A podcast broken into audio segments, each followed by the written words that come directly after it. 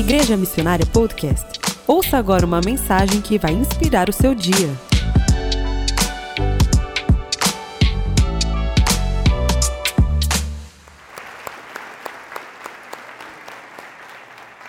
Glória a Deus. Eu queria que você abrisse aí comigo Lucas capítulo 24, a partir do versículo 13. Nós vamos aprender hoje na palavra de Deus e aprender a olhar as coisas pelos prisma espiritual. Naquele mesmo dia, dois deles estavam indo para um povoado chamado Emaús, a 11 quilômetros de Jerusalém. No caminho conversavam a respeito de tudo o que havia acontecido. Enquanto conversavam e discutiam, o próprio Jesus se aproximou e começou a caminhar com eles. Mas os olhos deles foram impedidos de reconhecê-lo. Ele lhes perguntou, Jesus, sobre o que vocês estão discutindo enquanto caminham? Eles pararam com os rostos entristecidos. Um deles, chamado Cleópatas, perguntou-lhe: você é o único visitante em Jerusalém que não sabe das coisas que ali aconteceram nesses dias? Que coisas? perguntou Jesus. O que aconteceu com Jesus de Nazaré? Responderam eles. Ele era um profeta, poderoso em palavras, em obras diante de Deus e de todo o povo. Os chefes dos sacerdotes e as nossas autoridades o entregaram para ser condenado à morte e o crucificaram. E nós esperávamos que era ele que ia trazer a redenção a Israel. E hoje é o terceiro dia desde que tudo isto aconteceu.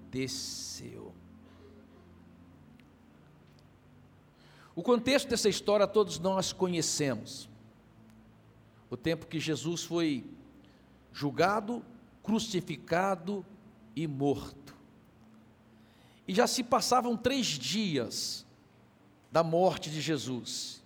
E dois discípulos de Jesus vão embora de Jerusalém. Começam a ir embora de Jerusalém. Por que, que as pessoas desistem das coisas? Por que, que as pessoas olham para os problemas e sempre olham para os problemas como se aquilo fosse destruí-la totalmente. Essa semana eu estava conversando com uma pessoa, na verdade, um dos líderes da nossa igreja, e, e ele estava dizendo para mim assim, por conta de um problema que nós descobrimos: o que vamos fazer agora? Agora o mundo caiu sobre a minha cabeça e eu não sei o que fazer.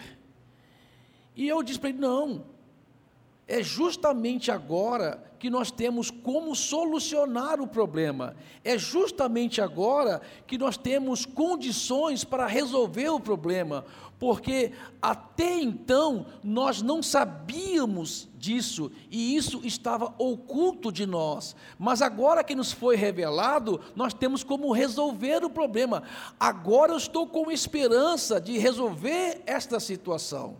E você percebe que as pessoas reagem de forma diferente diante do problema, conforme ela vê o problema. Os discípulos, a caminho de Emaús, viu o sepulcro de Jesus como o fim de tudo, sendo que, na verdade, era o começo de uma grande obra, de um grande projeto. Na verdade, amado, eles estavam diante do maior acontecimento da história da humanidade e não perceberam. Para eles estava tudo acabado, para Jesus estava começando. Para eles estavam derrotados, mas para Jesus foi a grande vitória. Para eles tinham que ir embora de Jerusalém. Para Jesus tinham que permanecer em Jerusalém, porque naquele momento a humanidade ia saber verdadeiramente o propósito da vinda de Jesus, da morte de Jesus e da ressurreição de Jesus. Então tudo é de acordo com o que você vê no problema. É a sua visão da situação que vai determinar o seu julgamento, a sua atitude e a sua reação. Se você tem uma visão certa, ou seja, se você olhar de cima o problema, você vai ver o problema de um jeito. Se você olhar o problema de baixo, você vai ver o problema de outro jeito. Se você olhar o problema de baixo, você pode ficar desanimado, entristecido e frustrado, e querer desistir de tudo desanimar de tudo. E eu quero falar hoje alguns pontos desse texto de Lucas capítulo 24, que levou estes homens a ficarem desanimados e entristecidos, a olhar o problema de forma errada, não de forma certa. A primeira coisa que você percebe no texto é que eles estavam desconectados com o momento importante que estava acontecendo. Amados, quando as mulheres chegaram e disseram para Pedro: Nós não encontramos Jesus no túmulo. Pedro correu para o túmulo, mas os discípulos a caminho de Amaús correram do túmulo. Estavam desconectado de um acontecimento importante, estavam desconectados de uma informação importante. E uma pessoa desconectada, ela tem tendência a desistir, a fugir. Por isso que as pessoas desistem da família, desistem do casamento, desiste dos seus projetos e hoje, infelizmente, muitas estão desistindo da sua vida. Uma pessoa desconectada, ela não tem visão real da situação, e ela, por não ter uma visão real da situação, ela não percebe a solução, ela não tem fé e confiança para a solução. A Bíblia tem um exemplo dos doze espias, que Moisés escolheu para espiar a terra que Deus prometeu que daria ao seu povo. Dez espias, quando voltam de espiar a terra, vêm com a informação negativa, vêm desanimados, vêm frustrados, dizendo que a terra era uma terra que devorava os seus inimigos, que a terra não era para eles. Mas tem dois, e esses dois tem uma, tem uma reação totalmente diferente dele. Por quê? Porque eles eram conectados, estavam próximos de Moisés, muito junto de Moisés, não separavam de Moisés, e por estar perto do homem de Deus, estavam bem conectados a Deus. E eles vieram com a, eles vieram com a informação diferente. A terra realmente é terra boa, que mana leite e mel, e o Senhor nos dará essa terra como prometeu. Uma visão diferente do problema, porque estavam conectados. E nós precisamos estar conectados a Deus, porque quando nós estamos conectados, nós temos uma visão diferente. E a gente tem que estar conectado em três coisas importantes. Primeiro, a Deus. Você está conectado a Deus? Quando nós estamos conectados a Deus, amado, conectado a Deus não é conectado a uma vida de religiosidade. Tem muita gente que parece que tem uma carteirinha, né? Que bate o cartão todo domingo para cumprir a sua obrigação religiosa. Isso não é estar conectado a Deus. Na verdade, estar num lugar como esse é uma bênção. Você precisa estar numa grande celebração. Você precisa estar recebendo uma orientação da palavra de Deus, uma direção profética para a sua vida. Você precisa estar num lugar de comunhão num ambiente, numa atmosfera que você percebe a presença de Deus. Mas, amado, conectado a Deus é muito mais do que isso. É todos os dias você pensando nas coisas de Deus, todos os dias você considerando Deus em cada momento da sua vida, você considerando Deus em cada atitude que você tem, você considerando Deus em cada decisão que você toma. E por estar conectado a Deus, você não se desespera diante da adversidade.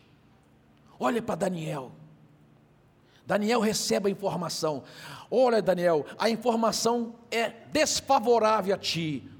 Porque você tomou uma decisão de não fazer como os demais faziam, você está condenado à morte. Você vai ser lançado na cova dos leões. Pensa você receber na sua casa uma carta das autoridades dizendo: ó, se apresente logo às autoridades, porque você foi condenado. Amado, um homem conectado a Deus, ele não se desespera diante da adversidade. Um homem conectado a Deus sabe que Deus tem um plano e um propósito para tudo. O que, que Daniel foi fazer? Foi orar a Deus. Na verdade, foi fazer como diz lá em Daniel 6,10, o que ele costumava sempre a fazer, colocar-se diante de Deus em oração. A Bíblia diz que três vezes por dia Daniel dobrava os seus joelhos e orava a Deus.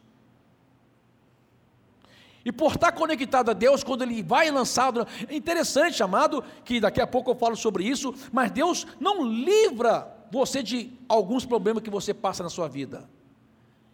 Ele não prometeu, aí que está a questão importante, ele não prometeu livrar você de tudo, ele prometeu estar com você, é diferente.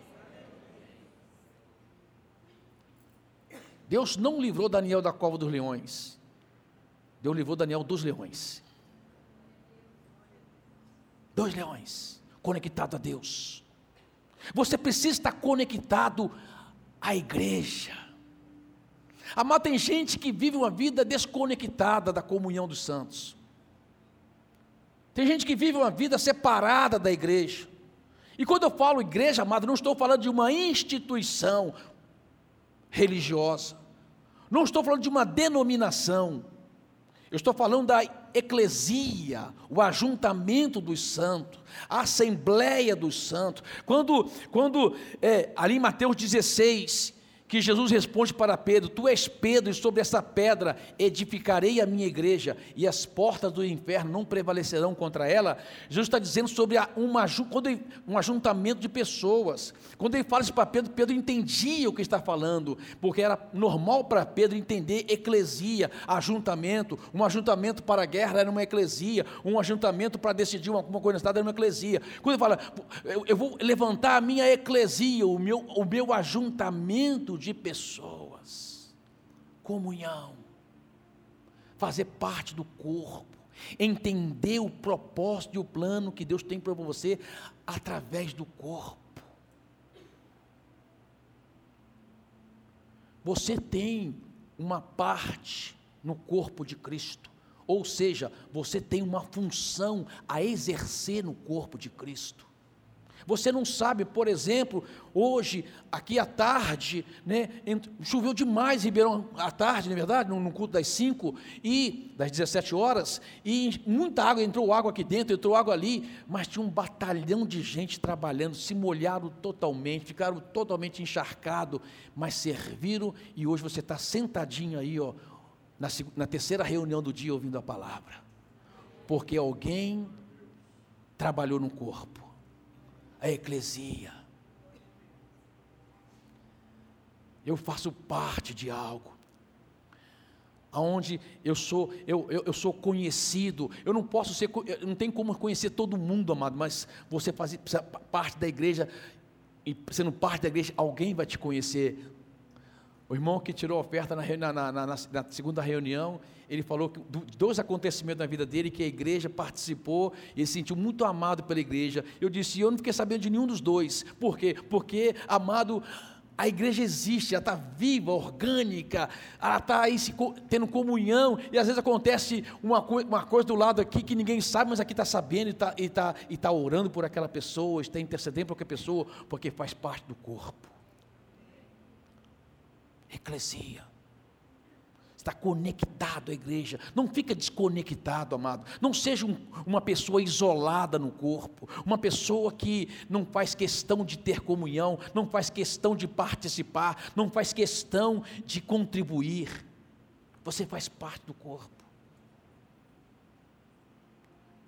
Você precisa estar conectado ao mundo lá fora. É interessante isso, por muito tempo era assinado na igreja o seguinte: olha, você se converteu, se isola das pessoas agora, para não se contaminar com os pecados das pessoas, para você não ser influenciado com as coisas erradas dela. E amado, e olha, quando você olha para a Bíblia, Jesus não ensinou isso.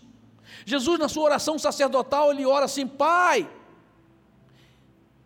eu não peço para que os tire do mundo, mas para que os guarde do mal. Jesus pede, amado, para nós permanecermos no mundo, porque a única salvação para esse mundo é quem tem Cristo em sua vida. Nós temos que ser agentes influenciadores nesse mundo. Nós temos que ser pessoas, agentes de Deus, agentes de transformação neste mundo. E a única forma de a gente influenciar as pessoas, a única forma da gente atingir as pessoas, amados, é estando conectado a elas também. Antigamente fazia festa, o crente fazia festa, e não ia ninguém, por quê? Porque a pessoa ia para a festa, gente, sinceridade, era uma chatice. Parecia um culto, uma festa de aniversário. Verdade não é? Se fizesse um tema, então, assim, por exemplo, um tema de heróis, aí não, eita, desviado. Gente, é festa de aniversário, pelo amor de Deus, não é culto. As pessoas estão ali para se alegrar, se divertirem. Mas não, vai lá até abre até a Bíblia no do parabéns, né? E te digo mais, é pique, é pique. É hora.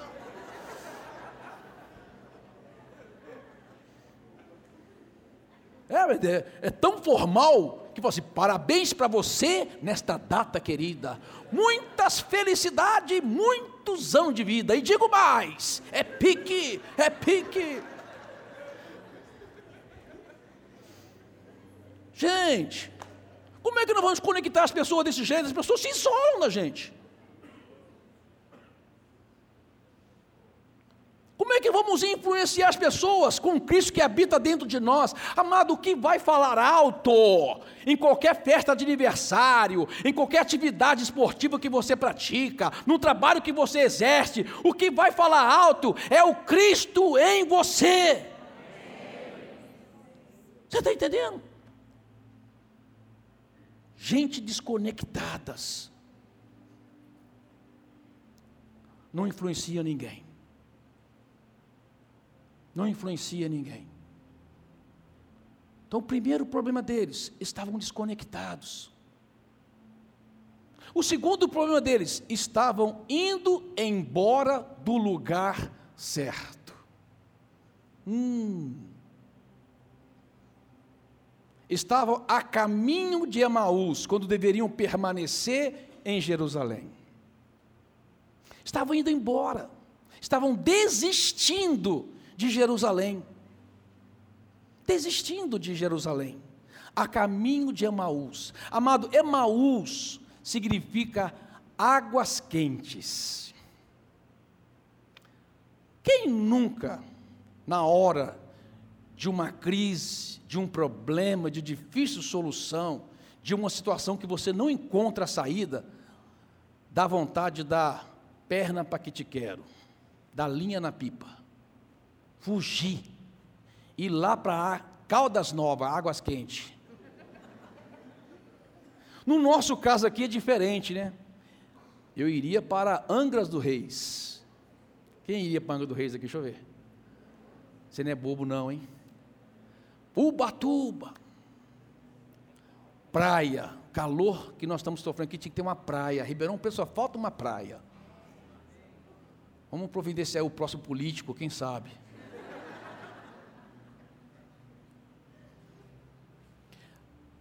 Mas as pessoas têm tendência a querer fugir do problema, querer fugir da situação caótica, querer se embora do problema que está passando. Amado, deixa eu falar uma coisa para você. Você pode tirar um tempo de férias, você merece tirar um tempo de férias. Quem trabalha, às vezes cansa, merece ter um descanso, ter um tempo de férias, ter um tempo de Caldas Novas, ter um tempo de Ubatuba, ter um tempo de ir lá a cada pai da mãe que Jabuticabal, não tem problema nenhum. Mas, amado, pelos motivos certos, não por fuga. Porque ao fugir você se distancia do problema, mas você pode voltar e ver o problema maior que ele está. E tem muita gente fugindo de Jerusalém, que chama lugar de paz. Lugar de paz. Amados queridos, interessante que Jerusalém naquele momento era um lugar perigoso. Jerusalém tinha acabado de matar o grande líder dele, Jesus Cristo. Jerusalém era ameaça de morte, mas Jesus diz: permaneçam em Jerusalém. Amado, o lugar mais seguro para se estar, o lugar mais de paz para se estar, é o lugar que Jesus pediu para você estar. É interessante que para nós e para muitos, paz significa ausência de problema. Paz significa que você não vai passar por circunstâncias adversas. Amado, isso não é paz verdadeira. Isso é paz circunstancial, paz que depende de tudo estar favorável, tudo está certinho para você, para você ter paz. E isso não existe, isso é fábula. Mas a paz verdadeira, a paz que Jesus oferece, é aquela que ele diz: Deixo-vos a paz, a minha paz vos dou, não vou las dou como o mundo a dá, não turbe o vosso coração, nem se atemorize. É uma paz mesmo no meio dos problemas. Você está passando por situação adversa, você está passando por problemas difíceis, de, de, de, de, difícil resolução, mas você tem paz no seu coração, porque a sua paz está aqui dentro de você. Jesus Cristo, o príncipe da paz.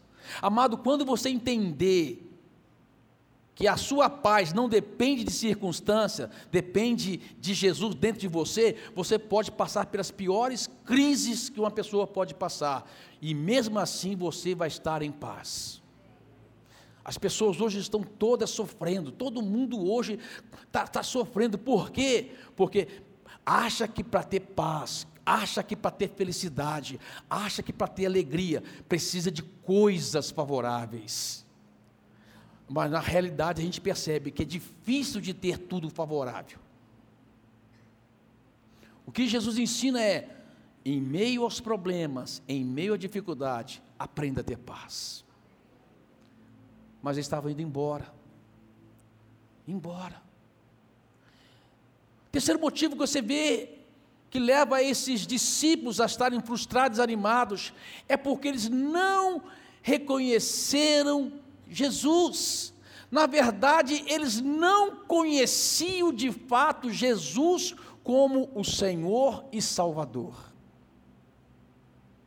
não conheceram. Jesus chega para eles e eles não reconhecem Jesus. E depois eles dão um testemunho assim: Você é o único que não sabe o que aconteceu com Jesus? O que nós considerávamos um profeta, um fazedor de milagres. E infelizmente para muita gente, Jesus é um profeta, um fazedor de milagres.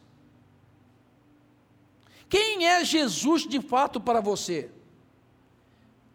Quem é Jesus de fato para você? Jesus pergunta para os seus discípulos: O que diz o povo ao meu respeito? E disseram assim: a uns diz que tu és o Jeremias, ou Elias, ou João Batista, ou um dos profetas. Mas e vocês? Qual é o pensamento que vocês têm acerca de mim? Amado, qual a experiência que você tem com Jesus? Qual a experiência que você tem com Jesus? Jesus para você é um fazedor de milagres? Jesus para você é um mestre? Jesus para você é alguém que está aí para, abençoar? Se a sua visão de Jesus é essa, ela é muito pobre e pequena.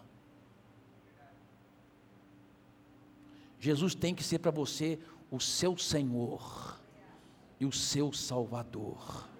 Jesus tem que ser tudo para você. Ou seja, quando você tem uma experiência real com Jesus, nenhuma circunstância em volta vai roubar você da presença de Jesus. Eu sei quem é Jesus. Eles não reconheceram Jesus. Deveriam reconhecer Jesus, mas não reconheceram Jesus junto a eles.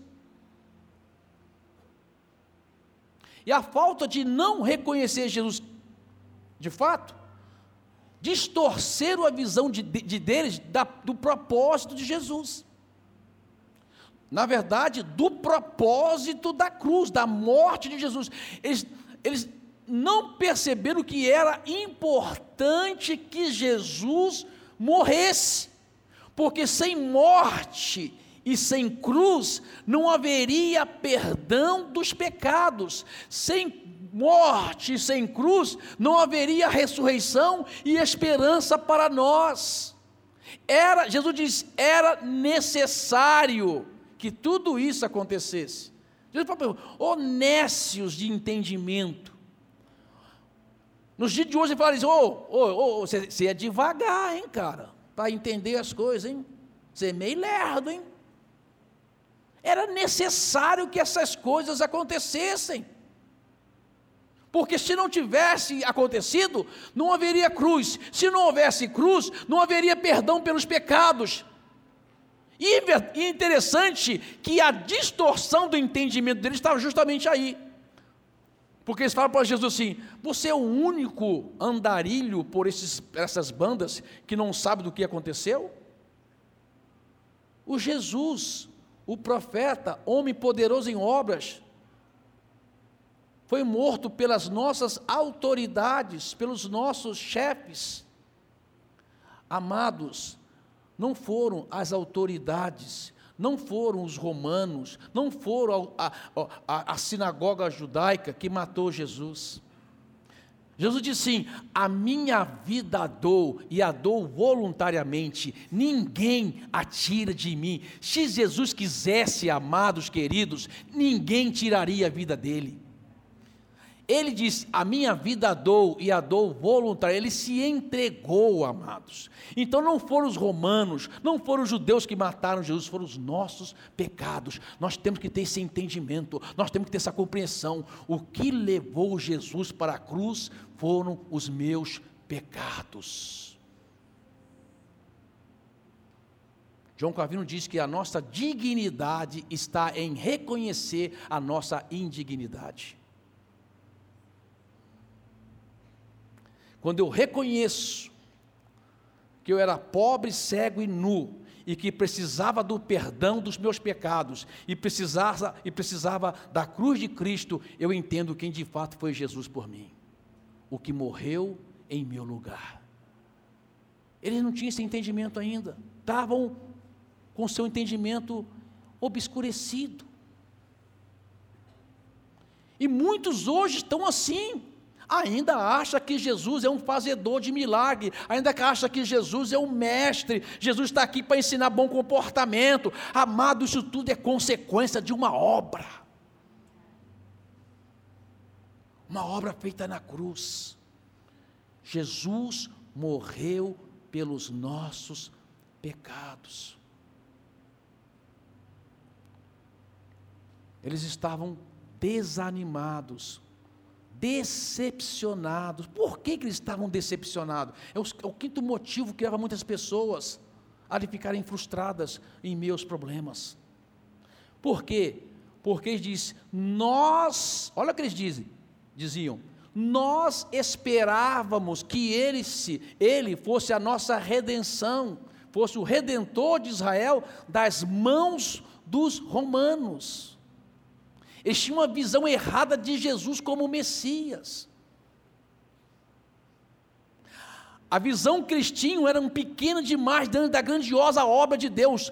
Amados, muita gente fica frustrada nesta vida porque as coisas não acontecem do jeito que ela queria que acontecesse.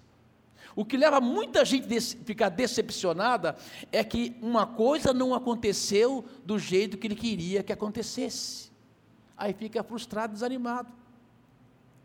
Jesus não prometeu para eles que faria isso. Jesus não vai fazer algo que ele disse que não vai fazer. Não vai fazer. Jesus disse: a obra que eu tenho, ele, Jesus deixou bem claro: importa que o filho do homem desça a Jerusalém, seja entregue às autoridades, e as autoridades o julguem e o condenem à morte, cuspirão dele, maltratarão, o matarão, mas ao terceiro dia ele ressuscitará. Eles não pegaram essa informação. Ficaram esperando uma coisa que Jesus disse que não que, que Jesus nunca disse que faria. Nunca disse que faria aquilo. Amado, Jesus só vai fazer o que ele disse que faria. É interessante que Jesus fala assim: vocês não percebem o que está nas Escrituras? Vocês não perceberam o que está escrito desde Moisés até os profetas? Tudo que está escrito está se cumprindo. O maior advento da humanidade está se cumprindo e vocês estão pensando em vocês. Amado, nós temos que observar o que está escrito, e o que está escrito vai acontecer. Amado, Jesus não perdeu o controle das coisas. Deus não perdeu o controle das coisas. É interessante que hoje nós olhamos para o mundo e ficamos desesperados, tantas coisas acontecendo, tantas coisas. Na verdade, amado, hoje as pessoas ficam desanimadas de manhã, quando já abre a sua mídia social. Hoje é tanta informação, né? Antigamente, para você ter ideia, antigamente era assim. Quando eu me casei com a Maristela, tivemos nossos filhos, eu morava aqui em Sertãozinho, os meus parentes, minhas irmãs, meu irmão, meus pais, meus primos, meus tios, tudo no estado do Rio de Janeiro, distante. Eu nem telefone tinha, tinha naquela época. Então o que, que acontecia? Se alguém ficava doente, meu filho teve meningite, quase morreu, eles não ficaram, não ficaram sabendo. E se eu ficasse ali com a dívida para pagar, ninguém ficava sabendo. Se eu tivesse um problema, ninguém ficava sabendo. Se eu brigasse com a Maristela, ninguém ficava sabendo. Ninguém ficava sabendo, mas hoje não. Hoje tem um grupo da família. Verdade ou não é, gente? Deu uma cólica e alguém lá em Fortaleza, o grupo da família está sabendo. Vamos orar para o grupo da família.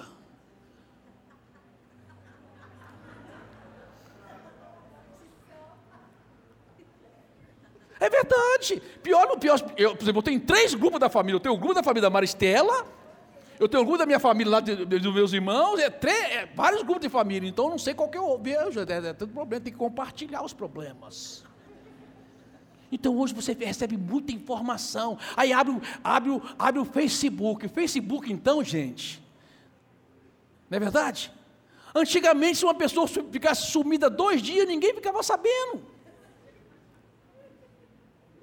Três horas hoje desapareceu. Você tem que ter cuidado até. Muito cuidado até.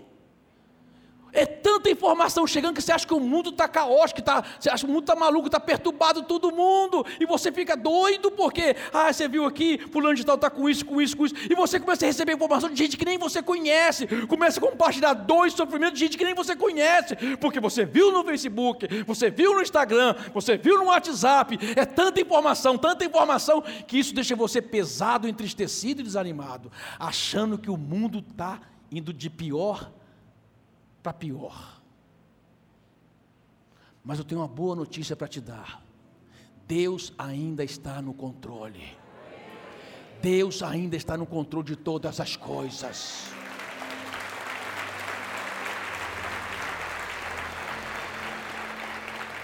Amados, você tem que permanecer na sua Jerusalém, no seu lugar de paz. Você não pode permitir que circunstâncias fora de você venham perturbar a sua paz e tirar a sua fé e a sua confiança em Deus. Os grandes homens de Deus, amado, foram homens que, em meio a, a maiores adversidades, tiveram paz. A gente olha a história de Estevão, o Estevão era um diácono na igreja primitiva. E Estevão, por causa do evangelho, foi apedrejado. Imagina, mas você sendo apedrejado. E a Bíblia diz que Estevão, sendo apedrejado, ele estendeu as mãos para o céu e disse assim: Senhor, não lhe imputes mais este pecado. Ou seja, Estevão estava perdoando as pessoas que o estavam apedrejando porque tinha paz. Amados, Jesus não livrou Estevão do apedrejamento, mas Jesus ficou de pé no trono para receber Estevão.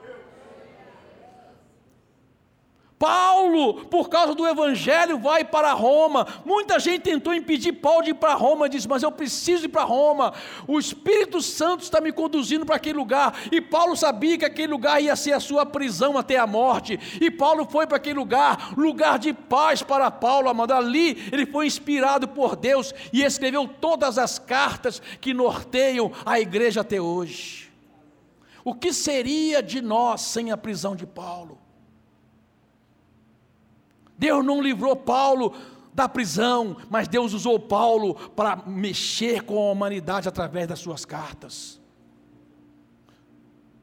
João, confinado na ilha de Patmos até a sua morte um lugar frio, um lugar triste. Um homem ficou lá preso sozinho. Mas a Bíblia diz que lá na ilha de Pátimo, João teve a visão do céu. Talvez foi o único homem na terra que viu verdadeiramente como o céu é. Ele viu coisas tão extraordinárias, coisas tão fabulosas, coisas tão magníficas que ele nem soube descrever com palavras humanas.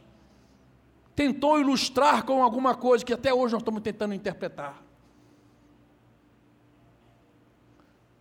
Deus não livrou João da ilha de Pátimo. Deus esteve com ele durante todo o tempo na ilha de Pátimo. Jesus tornou-se um amigo íntimo de João no momento mais difícil da vida dele. Amado, muitas vezes você não vai ser livre do problema, mas com certeza você vai aprender a conhecer Deus no meio do problema e talvez você se torne a pessoa mais extraordinária que você já foi na sua vida. é interessante que quando Jesus senta naquele lugar, quando ele parte o pão, e naquele momento os olhos dos discípulos se abriram e eles reconheceram: é Jesus, ele não está no túmulo. Ele está aqui. Ele está aqui. Sabe o que, é que eu aprendo, queridos? Sabe o que, é que eu aprendo? É muito importante. Que mesmo às vezes a gente com uma visão errada de quem é Jesus, mesmo a gente sendo tomado pelos problemas e ficando aflito, desesperado no meio dos problemas, mesmo a gente querendo fugir da situação, querendo ir embora, desistir de tudo, Jesus vai ao nosso encontro. Jesus foi ao encontro deles. Olha, Jesus tinha ressuscitado, Jesus estava aparecendo para os apóstolos, era um advento importantíssimo para, para a humanidade, mas Jesus se desloca e vai até onde aqueles homens estavam indo embora, diz: Vem cá, eu vou trazer para você para o propósito, eu vou trazer vocês para o plano correto. E quando Jesus parte o pão, ele diz: É Jesus os olhos deles se abriram. Jesus permaneceu com eles. E você sabe o que, que eles fizeram, amado? Olha, é bobagem a gente desistir. É bobagem a gente ficar entristecido, desanimado. É bobagem a gente ser deixado tomado pelo problema. Vamos voltar para Jerusalém. Vamos voltar para o lugar aonde nós devíamos estar, no centro da vontade de Deus. Jesus hoje quer trazer você de volta. Jesus hoje quer falar no seu coração e a sua vida dizer: Meu filho, minha filha, você pensou em desistir? Não desiste, não. Meu filho, minha filha, você pensou em ir embora? Não vá embora, não. Meu filho, minha filha, você pensou em abrir mão do seu casamento? Não faça isso, não.